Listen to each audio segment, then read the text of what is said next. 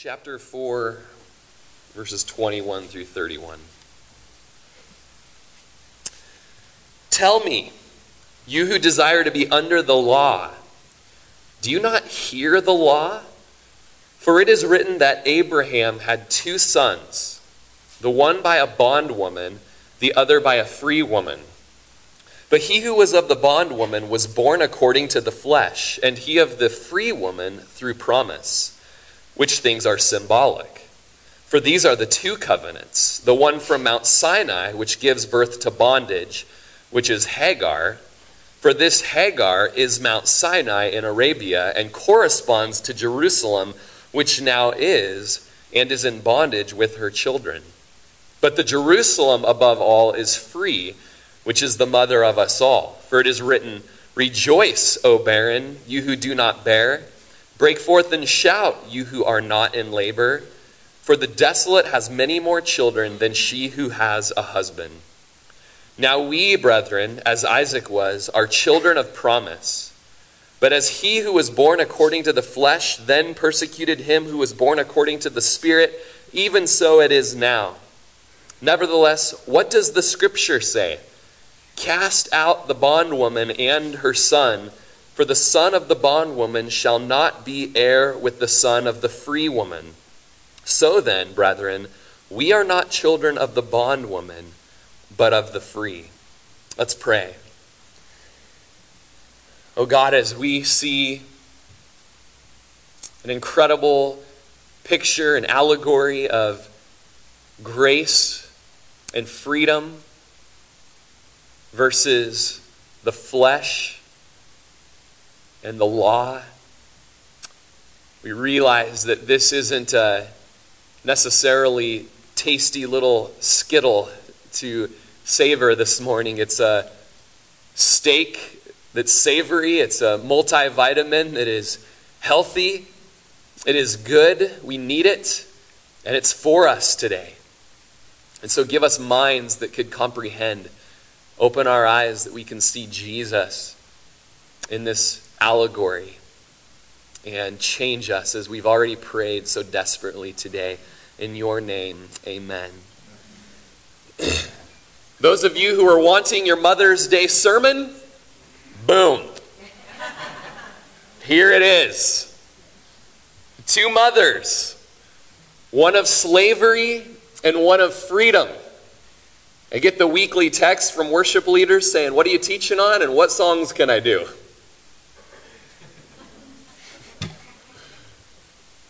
I don't know. you know anything about Hagar and, you know, slavery? Um, he did pretty good today, that's for sure. So, the title of today's message is Two Mothers one of slavery and one of freedom. It's a message of grace grace to the barren, grace to those who have nothing of themselves to offer. Tim Keller said, these verses are explosive. Did you get that as we read it? right? Explosive verses. But Stott says these are some of the most difficult passages and verses in all of Galatians. Explosive and difficult. For one thing, it presupposes that every one of us has a working Old Testament understanding. So when we talk about Hagar, boom, we know Hagar. When we talk about Abraham, boom, we know Abraham. When we talk about Sarah, ooh, we know Sarah. We know that whole drama and soap opera in, in Genesis that took place. We know that. Uh, it presupposes that, um, that uh, uh, this would have been familiar to us in you know 2016 Prineville, uh, who maybe aren't real working, understanding uh, Jewish law, Jewish customs, the word law, you know, what does that mean to us? Uh, and so maybe that is why it's a little bit difficult today. Uh, and so we're going to pull it apart and trust that the Lord will make it easy to swallow, easy to understand. He'll convict our hearts, He'll change our hearts, He'll conform us into the image of His Son, and He'll give us just a, a wonderful spring in our step this Mother's Day as we ponder grace. And so, verse 21 starts out saying, Tell me, you who desire to be under the law, do you not hear the law.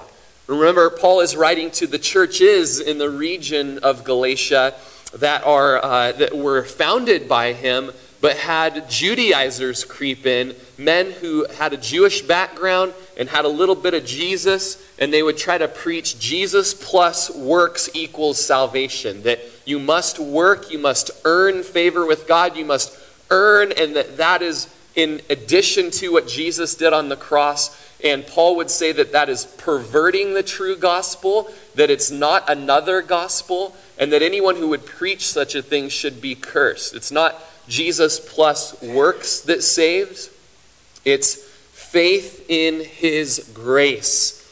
The grace of God saves us, and it comes to us through the conduit of belief, believing in him. How does that belief happen? Faith comes by hearing, and hearing by the Word of God. And so today we pray that as the Word of God goes forth, that the Holy Spirit will strike your hearts and minds towards faith, towards belief, towards receiving, believing and receiving. As Paul tells the Corinthians, God has dealt to each one a measure of faith. It's our prayer today that, that today, you who maybe who've been coming to Calvary Chapel and it's just like dunk, dunk, dunk, dunk, like that today the Lord would open your eyes to see, and that He would bring faith and understanding to your heart. And so, those Galatians who were kind of fighting going back to doing works based salvation, they would be saved from sin, saved from hell, saved to God, saved into the blessings of God by working really hard. Um, Paul has a message to them, and he has a message to those that were preaching such a false gospel to them.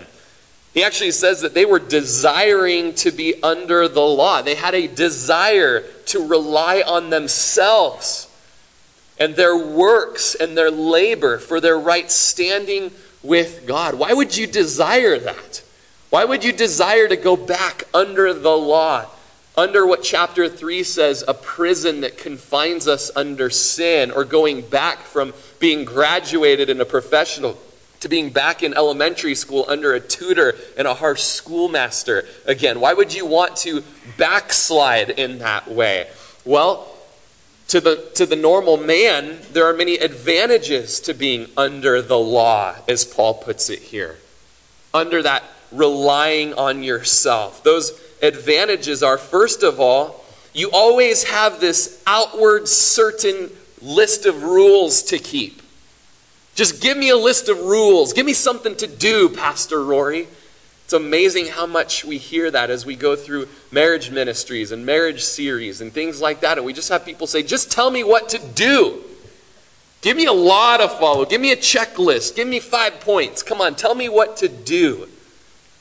And the normal man would take some kind of outward certainty in having that list of rules. Secondly, once we have that list, we begin complimenting ourselves and patting ourselves on the back because we keep that list, or we think we do. We forget the ones we don't keep. Or we think, hey, I keep it better than him. So, head gets big, walk gets a bit haughty.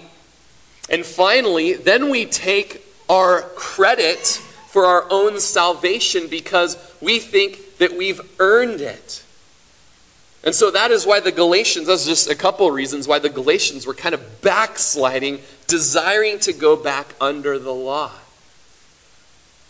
But under the law, it is what you do for God that makes you right before Him.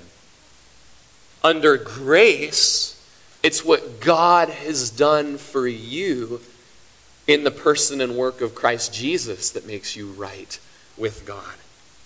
Under the law, your works, your trying, your effort, whether it's trying to keep the law of Moses or just try to keep a moral law, your effort under the law is focused on your performance.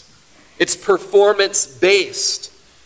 While under the grace of God, the focus is on who Jesus is, his performance, and what he has done. And guys, it's so much better than your performance. I'm sorry.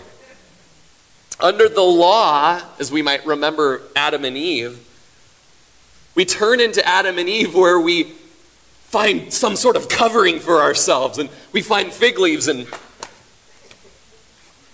and try to cover ourselves, and maybe God won't notice that we totally sinned against Him.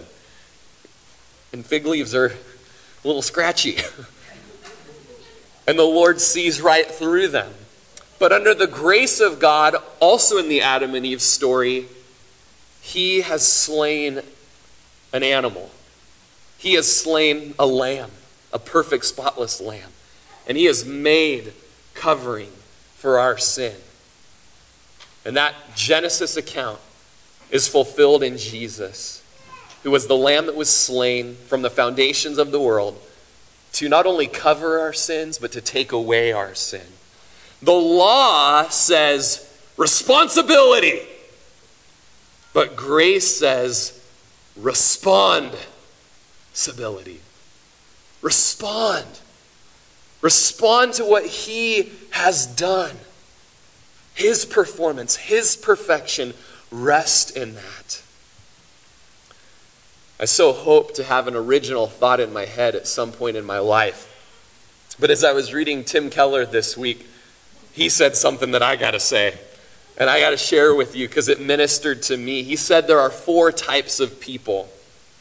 First of all, the law obeying people and the law relying people. These are the people who are under the law, who are usually very smug, self righteous, and superior. On the outside, they're very sure that they are right with God, but deep down, they have a lot of insecurity because no one can truly and perfectly keep the entire law and live up to such a standard. This makes these people touchy and sensitive to criticism devastated when their prayers aren't answered. They're law obeying and they rely upon the law. This is certainly people from other religions that are religious, but it also can speak to people within the church today, even those at Calvary Chapel. You might remember the Pharisees of Jesus' day, and that is the, the camp that these law obeying, law relying people are in. Then we have kind of a notch over the law disobeying and yet still law relying people. They disobey the law and yet they're still trying to rely upon their keeping of the law. These people have a religious conscience of strong works righteousness, but their lives aren't consistent with it. As a result, they're more humble than the Pharisee type person but they're also much more guilt ridden. They know that they've blown it, they've got mood swings like crazy, and they like to shy away from religious topics because they know they haven't measured up. One more notch over this is the third person the law disobeying, not law relying. The heathens, if you will. The people who've thrown off the concept of the law of God. Intellectually, they're secular or relativistic, and they have very vague spirituality. They often choose their own moral compass, their own moral standards, and insist that they are meeting them. But Paul says in Romans chapter 1, verses 18 through 20, that they, even on a subconscious conscious level, they have fallen. They are guilty. They've fallen short of the glory of God. These people disobey the law and don't rely upon the law, usually happier and more tolerant than the Pharisees. There's a strong liberal self righteousness in them. They feel like they are earning their own salvation and that they too are superior to others. It's just kind of a less obvious self righteousness. Then the fourth one and the last one is the law obeying but not law relying. These are Christians who understand the gospel and are living out the freedom of it. They obey the law of God out of grateful joy that comes from the knowledge of their sonship and their adoption. They have freedom from fear and selfishness. This fourth group, the law obeying but not relying upon the law, They're more tolerant than number three, more sympathetic than number one, and more confident than number two. But most Christians struggle to live out number four. And they tend to see the world through a number one, number two, or number three point of view. And so, my hope is that through Galatians and through this example of Hagar and Sarah, that the Lord would help us to live out that number four camp. And as you heard those four different people groups, look through your past and look at your present. Which group are you in? And which group do you see the world through? You who desire to be under the law, don't you hear what the law says? And what essentially Paul is saying there is let's do a Bible study. Let's look at the law or the scriptures and see if that's really something that you want to do. What we have here in Galatians chapter 4 is another study in Galatians through the life of Abraham. It's the second one that we've had so far that Paul brings to us. What Paul essentially does is he meets the Judaizers on their own turf right now and ministers to them through the scriptures. So, first of all, Paul thinks historically. Using Abraham, using their history, the Jews would often listen to their own history. You see that with Stephen in Acts chapter 7. They'll listen to a whole sermon if you're talking about their history. And so that's what he does here, speaking to Abraham and Abraham's testimony. Luther says Paul makes it clear enough through this story that it takes more than an Abrahamic pedigree to be a child of God. To be a child of God requires faith in Christ. And that's what he's going to do here in this history. Look at verse 22. For it is written that Abraham had two sons, the one by a bondwoman, the other by a free woman. Born to different mothers is what Paul speaks of here. Abraham had two sons, born to different mothers. Let's go ahead and look at why does that even matter? What's important about that? Well, go back to Genesis chapter 12. We've got it on the screen if you're not fast at flipping. Genesis 12, 1. Now the Lord said to Abram, he was called Abram at this time, Get out of your country, from your family, and from your father's house to a land that I will show you. I will make you a great nation. I will bless you and make your name great, and you shall be a blessing. I will bless those who bless you, I will curse him who curses you, and in you all the families of the earth shall be blessed. So Abram departed as the Lord had spoken to him, and Lot went with him. And Abram was 75 years old when he departed from Haran. Then Abram took Sarai his wife, and Lot his brother's son, and all son, and all their possessions that they had gathered, and the people whom they had acquired in Haran and they departed to go to the land of Canaan. So they came to the land of Canaan. So, what we have in Genesis chapter 12 is kind of this first gracious appearance of God to a pagan from Canaan. Okay? It's just God going and reaching out to Abraham by his grace. And he makes Abram just this incredible promise, just out of the blue, out of nowhere, saying to Abram, that I am going to make you a great nation.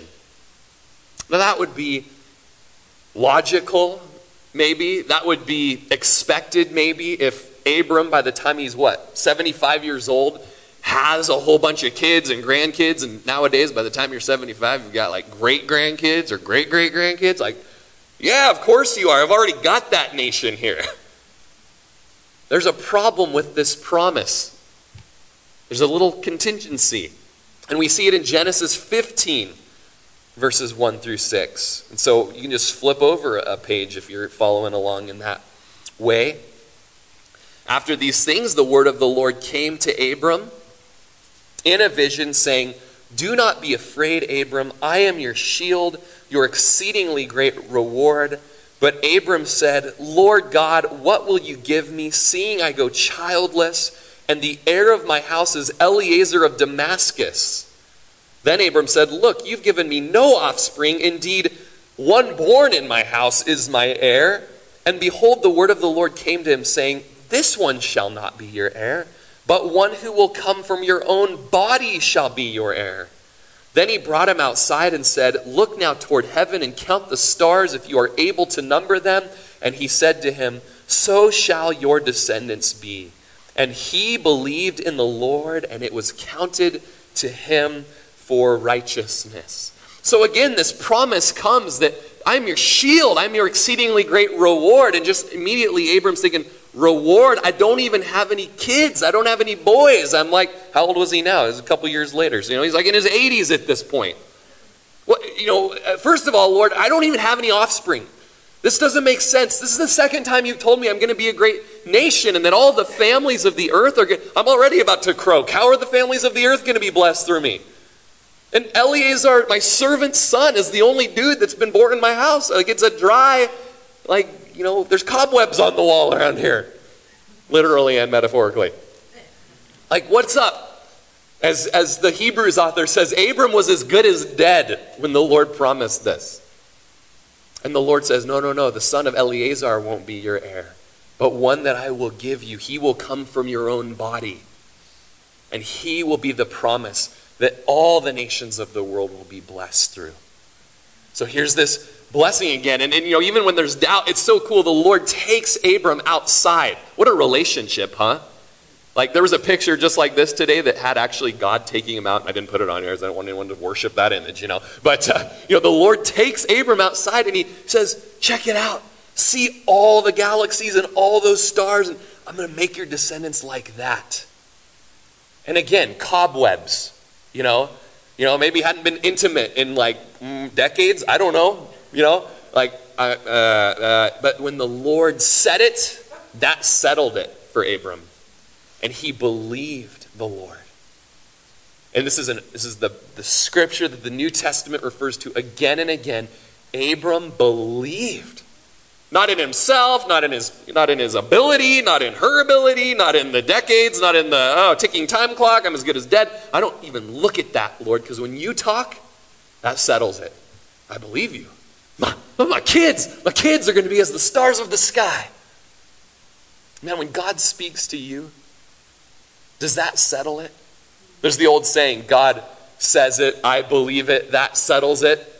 But you know what? You can just take out the I believe it part. When God says it, that settles it, whether you believe it or not.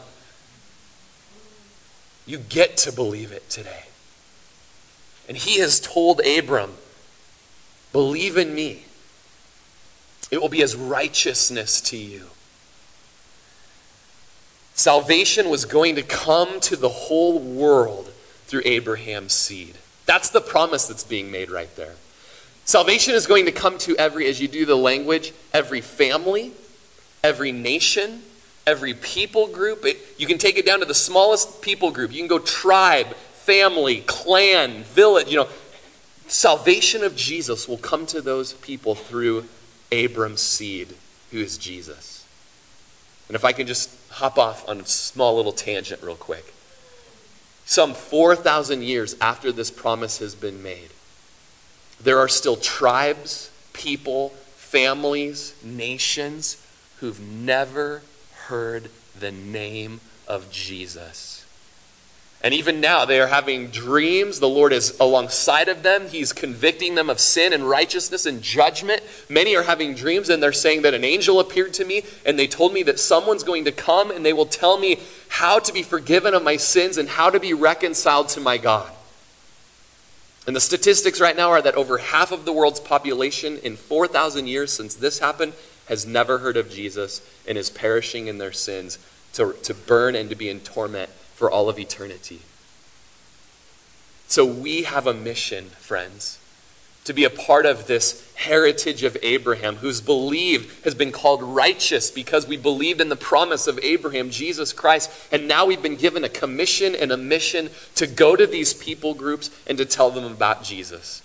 It's one of the great purposes of our church is to make disciples locally and to make them globally. So we go to Nepal or we go to Haiti or we go to wherever we can go as the Lord will lead us and direct us out so that this promise can be fulfilled in 2016 Prineville, begin to be fulfilled.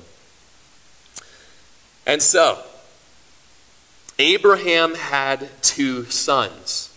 How does that happen? How did he have two sons? We, he didn't even have a son at this point. Well, the first one says the first was by the bondwoman. Let's look at Genesis 16. How by the bondwoman? Say what? In Genesis 16 it says now Sarai, Abram's wife, had borne him no children. Time had gone by. The ticking clock had kept ticking. Still no kids. But she had an Egyptian maidservant whose name was Hagar. So Sarai said to Abram, she has a great idea. See now, the Lord has restrained me from bearing children.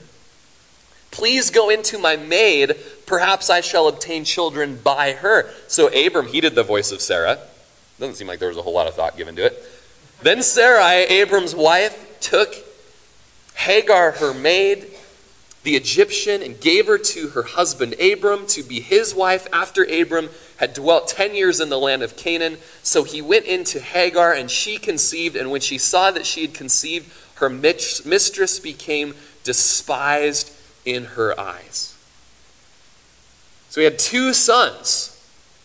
Sarah suggests that Abram sleep with her maidservant, Hagar, so that they could build a family their way through her. Abraham agreed. Hagar conceived and Ishmael was born. Well, the story goes on. The drama goes on in chapter 16, verses 15 and 16. So Hagar bore Abram a son. Abram named his son, whom Hagar bore Ishmael. Abram was 86 years old when Hagar bore Ishmael to Abram. All right, we accomplished the promise of God. We didn't get it his way, so we took matters into our own hands, and we've got Ishmael. And this just seems good, doesn't it? Not to the Lord. And not to Sarai, actually. Because now Sarai's got a little bit of sister wives jealousy going on. Hagar has become despised. Oh, now she's sharing the bed with my husband, and she's got the kid, and who am I? I'm the old woman who living in a shoe. Got no kids. Genesis 17, God says to Abram in chapter 17, verse 15, as for Sarai, your wife, you shall not call her name Sarai, but Sarah shall be her name. And she shall be a mother of nations. Kings of peoples shall be from her. Then Abram fell on his face and laughed and said in his heart, Shall a child be born to a man who is 100 years old? And shall Sarah, who's 90 years old, bear a child? And Abraham said to God, Oh, that Ishmael might live before you. We've already taken care of it, God. Let's just let this whole promise thing be through Hagar and Ishmael. And God said, No. Sarah, your wife, shall bear you a son, and you shall call his name Isaac. I will establish my covenant with him for an everlasting covenant, and with his descendants after him. As for Ishmael, I have heard you. Behold, I've blessed him. I'll make him fruitful. I'll multiply him exceedingly. He will beget 12 princes, and I'll make him a great nation. But my covenant I will establish with Isaac, whom Sarah shall bear to you at this set time next year. Then he finished talking with him, and God went up from Abraham.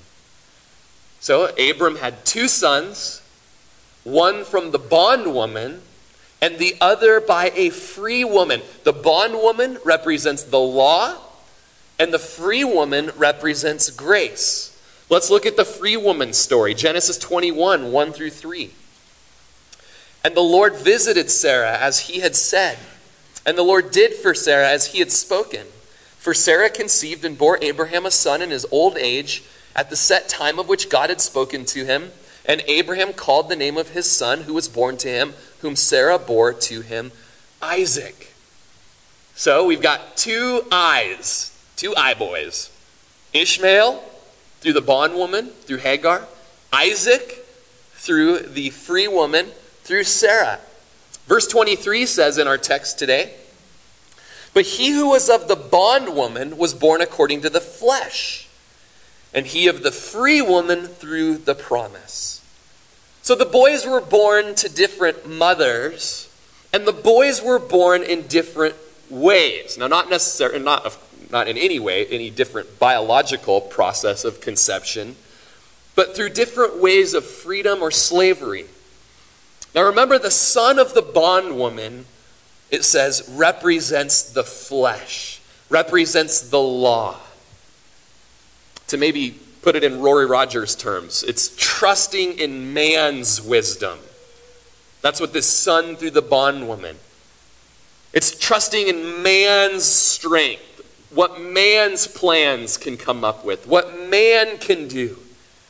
It represents those who hope for salvation based upon what their human effort can do.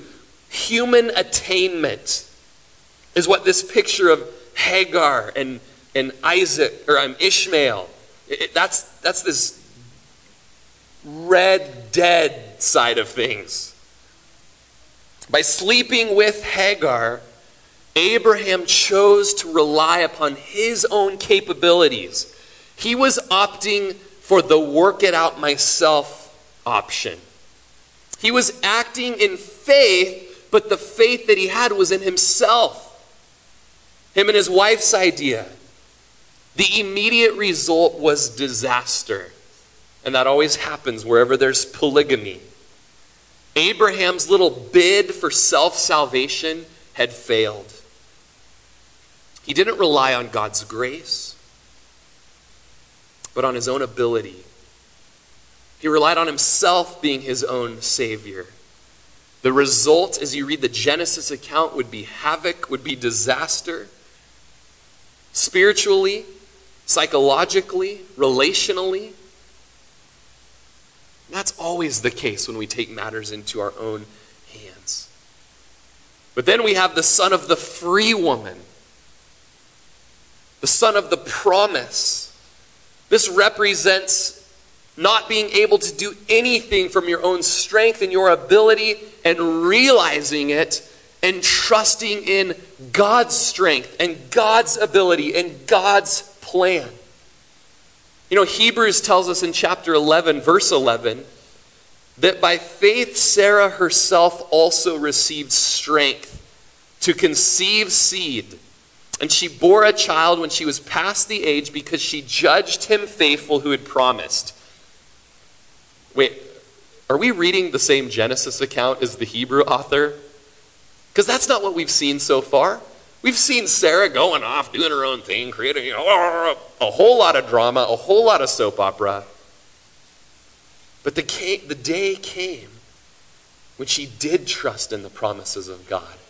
And the wonderful thing is, is that thousands of years later, when Hebrews was written, God looks at Sarah not through her failure in taking matters into her own hands, he looks at Sarah through the cross of Jesus Christ as a woman of faith who's believed in the promises of God. And the same is said of Abram. Abraham, who was as good as dead, didn't, you know, he didn't think through that stuff. He, he believed on the Lord and it was accounted to him for righteous. Oh, wait, are we reading the same thing? Remember when he kind of went in with Hagar and not through the cross. Through the cross, our failures are not seen, just our resting in Jesus. The cross is the beautiful redeeming agent saving us from our dead works and reconciling us to a holy God. We see in verse 24 and on here that, that this historical argument becomes an allegorical argument. Verse 24 says, These things are symbolic, for these are the two covenants the one from Mount Sinai, which gives birth to bondage, which is Hagar from this Hagar is Mount Sinai, or for this Hagar is Mount Sinai in Arabia, which corresponds to Jerusalem, which now is, and is in bondage with her children. So this is a this is symbolic. It's the Greek word allegoro. It's an allegory, it's a picture. Hagar and Sarah, it's a picture of the gospel. It's a really interesting analogy. The gospel is that we do not try to attain righteousness that our own abilities can develop. Rather, we are to receive righteousness that's been provided through the supernatural acts of God, His redemptive work in history, the miraculous birth and life and death of his son, the resurrection of him from the dead. When we rest in his actions, there's salvation. The gospel isn't our resting, by the way. The gospel is his actions. It's what he has done that saves us. And so the allegory is that there's two different covenants or two different agreements, two different promises that have been made. The first one, verses 24 and 25, show us that it's, it's, it's the picture of Mount, High, Mount Sinai, Hagar, Ishmael, Mount Sinai. Mount Sinai is where the law of Moses had been given in stone. Let's read of it in Exodus 24, 6 through 8. It says, Moses took half the blood and put it in basins, and half the blood he sprinkled on the altar, and he took the book of the covenant, and he read it in the hearing of the people, and they said, All that the Lord has said, we will do and be obedient. And Moses took the blood, sprinkled it on the people, and said, This is the blood of the covenant which the Lord has made with you according to all these words. So, We've got Hagar, Ishmael, works of the flesh, works of the law, goes clear back to Mount Sinai, where not only were 10 commandments given written on tablets of stone, but another 603 were given. More law, more commandments, more do this, do that, or you are condemned. When those commandments were given, they were read. And what did the people say? Yeah, totally. We can do that. Promise. Pinky swear, God. Right. Then they killed an animal. So what happens during covenants? There's some sort of a sealing of the deal, an animal and blood, and kind of this picture of if you don't keep your end of the bargain. That's what's going on there. And men did not keep their end of the bargain. In fact, before the first set of tablets came down from the hill, they'd already been worshiping a golden calf and had been involved in sexual immorality. They already blew it. This Hagar Ishmael flesh law rules side of things doesn't work because we can't do it. It's also corresponding, it says, to Jerusalem. It's funny reading Martin Luther's commentary. He's like, man, if I was writing this, first of all, he says allegories are very dangerous. You should only be really good at it if you're going to do an allegory because, you know, there's a lot of things that can be taken out of word pictures. So they're dangerous. And second of all, if I was writing the allegory, I would have said Jerusalem's the good city. But then he says, but when you start thinking about what was going on in Jerusalem at the time of Paul, it was sacrifices, it was temples, it was rules and rituals and regulations and self righteousness. So at the time, Jerusalem was on the same plane as Mount Sinai, where the Ten Commandments had come from. Sinai, the law, is an allegorical Hagar. And it did nothing but bear God a carnal and servile people of the law without promise, Luther says. But, verse 26 of our text, but the Jerusalem from above is free, which is the mother of us all. So now we have the second covenant, or the new covenant, or the New Testament. Old Testament, New Testament. The New Testament is, first of all, heavenly. And it's not the same earthly Jerusalem, but it's a heavenly Jerusalem from above. One that someone must be born again to enter into. It's not in bondage as Hagar was, but it is free as Sarah was. And just as the first covenant was sealed in the blood of a bull on Mount Sinai, the second covenant was sealed in the blood as well. But whose blood was it? The blood of Jesus. Just as he says at the Last Supper in Matthew 26, as they were eating, Jesus took bread and he blessed and broke it and he gave it to the disciples and said, Take, eat, this is my body. Then he took the cup and gave thanks and gave it to them, saying, Drink from it, all of you, for this is my blood of the new covenant, which is shed for many for the remission of sins. It was there at the cross that Jesus, as a lamb without spot, as the true and better bull, lamb, partridge in a pear tree. He's the better one of all of those sacrifices. He was shed as a ransom, spilling his blood as a ransom to pay for our sins. This is all part of the heavenly Jerusalem, the Sarah, the Isaac, the faith, the promise, the new heavenly Jerusalem sealed with the better blood, the blood of Jesus. This is the mother of us all.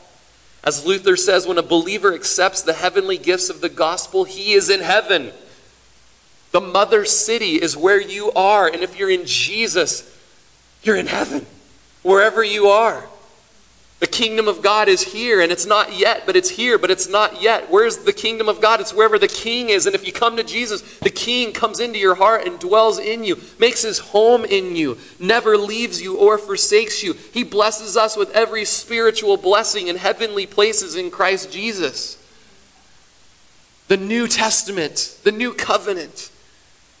Verse 27 For it is written, Rejoice, O barren you who do not bear, break forth and shout, you who are not in labor. For the desolate has made many more children than she who has a husband. There's a lot to get into in that. There's a lot of history, and we don't have the time this morning, but just a simple reading of Isaiah 54 1, which is the quote here Rejoice, you who are barren. That means you who have nothing and think you have nothing to give God, but just to receive from Him. Blessed are the poor, as Jesus puts it. Blessed are the poor in spirit. Is that you today? Do you realize that you are barren, that you got nothing to give? It says, break forth and shout you who are not in labor, you're not laboring, you're not the Hagar, you're not the Ishmael, you're not working, you're not doing it and trying to earn it and trying to earn favor with God and just white knuckling it and pulling yourself up by your own bootstraps and just, I can make it on my own and let's do it my way. God's ways don't make sense. There's no way He could do this. You guys, you are laboring over there. You can rejoice to say, I got nothing. Nothing in my hands do I bring, simply to the cross do I cling. The crucial question on this Mother's Day is who is your mother? If it is Hagar, then you are Ishmael and you are a slave. But if it is Sarah, you are Isaac, and you are free. Verse 28 closes us out with a personal application. Now we, brethren, as Isaac was, are children of promise. Are you Isaac today? By the grace of God, are you Isaac? By the grace of God, you can be Isaac today. Children of promise. Romans chapter 9, verses 7 and 8 essentially tell us in a simplified version that our adoption and our salvation is not based on race, it's based on grace. Doesn't matter what line you come from, the grace of Jesus can adopt you in and graft you into the promises of God. Verse 29 But as he who was born according to the flesh, then persecuted him who was born according to the Spirit, even so it is now. Jesus says in John chapter 16, verse 2, that the day will come when they will put you out of the synagogues. That means they're going to persecute you. Yes, the time is coming that whoever kills you will think that he offers God service. The children of Hagar, the children of Ishmael, those that work after the flesh, they will always persecute the children of the free woman, the children of the promise. It happens today. Just as Paul says that the Judaizers crept in as false brethren, as pseudo brethren, they creep in and they spy, and there's espionage going on, and they creep to spy out your freedom so that they can lead you into bondage. And it happens in subtle, secret, slithery ways more often than it happens in a guy walking in in a white suit that says Antichrist on the back. That's the easy one to spot. they come in, they spy you out according to the flesh, and they persecute you who rest in the grace of the Lord Jesus. And as we're wrapping up, maybe someone's supposed to go get Adam. There's Adam. You're here. All right, cool. Teaching our kids back there. Verse 30 goes on to say, Nevertheless, what does the scripture say? Cast out the bondwoman and her son, for the son of the free woman shall not be the heir with the son of the free woman. Genesis 21 tells this story in verse 8. So the child grew and was weaned, and Abraham made a great feast on the same day that Isaac was weaned. And Sarah saw the son of Hagar, the Egyptian, whom she had borne to Abraham, scoffing or mocking. Therefore she said to Abram, Cast out this bondwoman and her son, for the son of this bondwoman shall not be heir with my son, namely with Isaac. And the matter was very displeasing in Abraham's sight because of his son. But God said to Abraham, Do not let it be displeasing in your sight because of the lad or because of your bondwoman, whatever Sarah has said to you, listen to her voice, for in Isaac your seed shall be called. Yet I will also make a nation of the son of the bondwoman, because he is your seed. So there's always going to be persecution from the son of the bondwoman, from the law, from works, and there's also going to be mocking there's also going to be tension. There's always going to be that war. And so Paul says we need to be reminded of what the scripture said. It's time to cast out the bondwoman. Today at Calvary Chapel of Crook County, it's time to cast out the bondwoman. It's time to cast out our own confidence in our ideas and our plans and our self righteousness and what we can do on our own and how we can earn and how we can attain. Guys, we've got to cast that out and say, Get out. Get out. And may the Spirit just bring a word of knowledge. May He just bring conviction to your heart as to how that needs to happen in your life.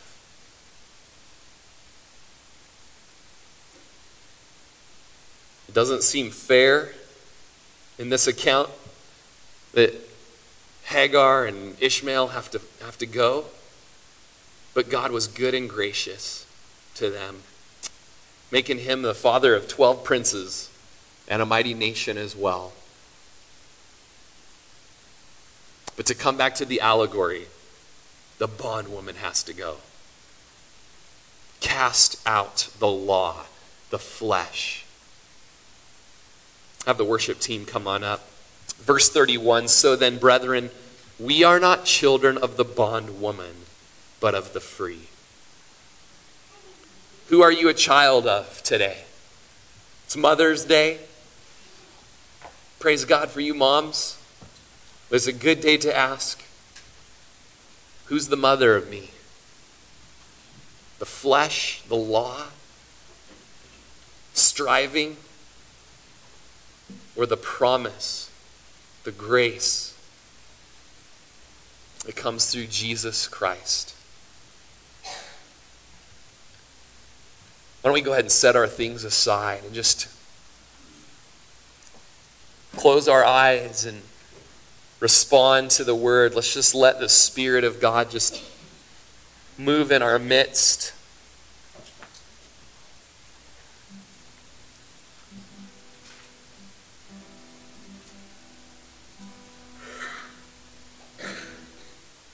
So, our prayer today is that today would be a day of adoption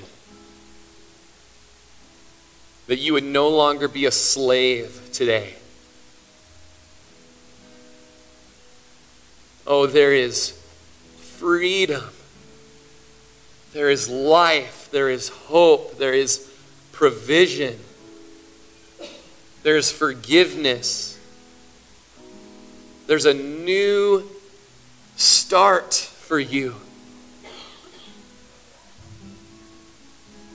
If you would cast out the bondwoman today.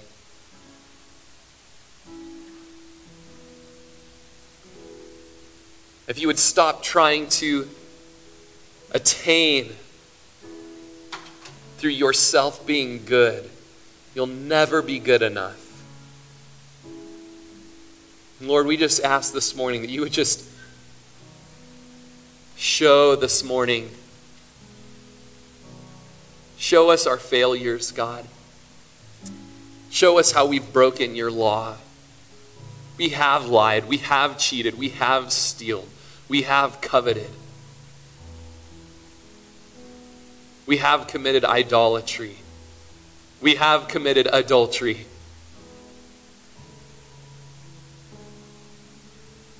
We have worshiped other gods before you. We have trusted in our own strength and our own works and our own ideas, and we've been found wanting.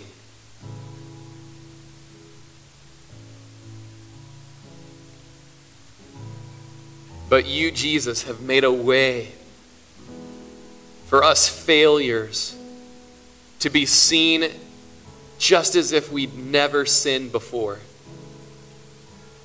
And you have made a way through Jesus and the blood of the cross to be forgiven of those failures, to be forgiven of that rebellion to be made right with God. You have made a way through the blood of the cross to not only be freed, but to be adopted in as sons and daughters and to be made heirs. And our hearts just burst with joy. And just as you are here today, and the Word of God, the Scriptures, the Bible has gone out like a mighty rushing flood and washed over you. I believe that as the Word has gone forth, forth this morning, that just all of the, the dirt and the muck that has just been resting upon you and in the crevices of your life and your character and your actions, just the Word is just going over and washing down and getting down to your heart exposing you, showing you, yes, to be a sinner, but that there's life in Jesus. And if you're here today and for the first time in your life you found that this is true, there is life in Jesus, and I need that life, I invite you to receive it today. I invite you to receive the life that comes in Jesus. And I would just ask that you would respond to Jesus' call by lifting your hand up to him today. Lift your hand up right where you're at and just say, Lord, I see that I've failed. I see that I've been a slave. I see that I have tried to do it on my own, and it's just bringing destruction and death and hurt and pain and weariness and I've failed, and there's condemnation and in my heart, and there's future condemnation and judgment to hell, and I just can't do it, Lord. If that's you today, lift your hand up and just confess to the Lord, I can't do it. Lord sees you as you lift your hand. Just keep it up. Just let Him wash His grace and His mercy over you. Anybody else? Just lift your hand up and say, I want that grace. The Lord sees you today. The Lord sees you. Just receive. Just receive His grace. Today, just as I was praying and man, I just lay, lay in bed and I just, oh, I just had a picture just in my heart of just a mother who would come here today on Mother's Day. And just as that question is asked on Mother's Day, who's your mother? Hagar? or Sarah. And maybe today would be the day that you, as a mom, you would come and you would be saved on Mother's Day. You would be born again on Mother's Day. You would be taken from being out of the camp of the mother Hagar over to the mother of the free woman, and you would be born again. You would be free. You would be born into the heavenly Jerusalem. If that's you, just I mean, I believe that's just a word for a mom here just receive today. a new line, a new family, a family of faith, a family that goes up through Sarah.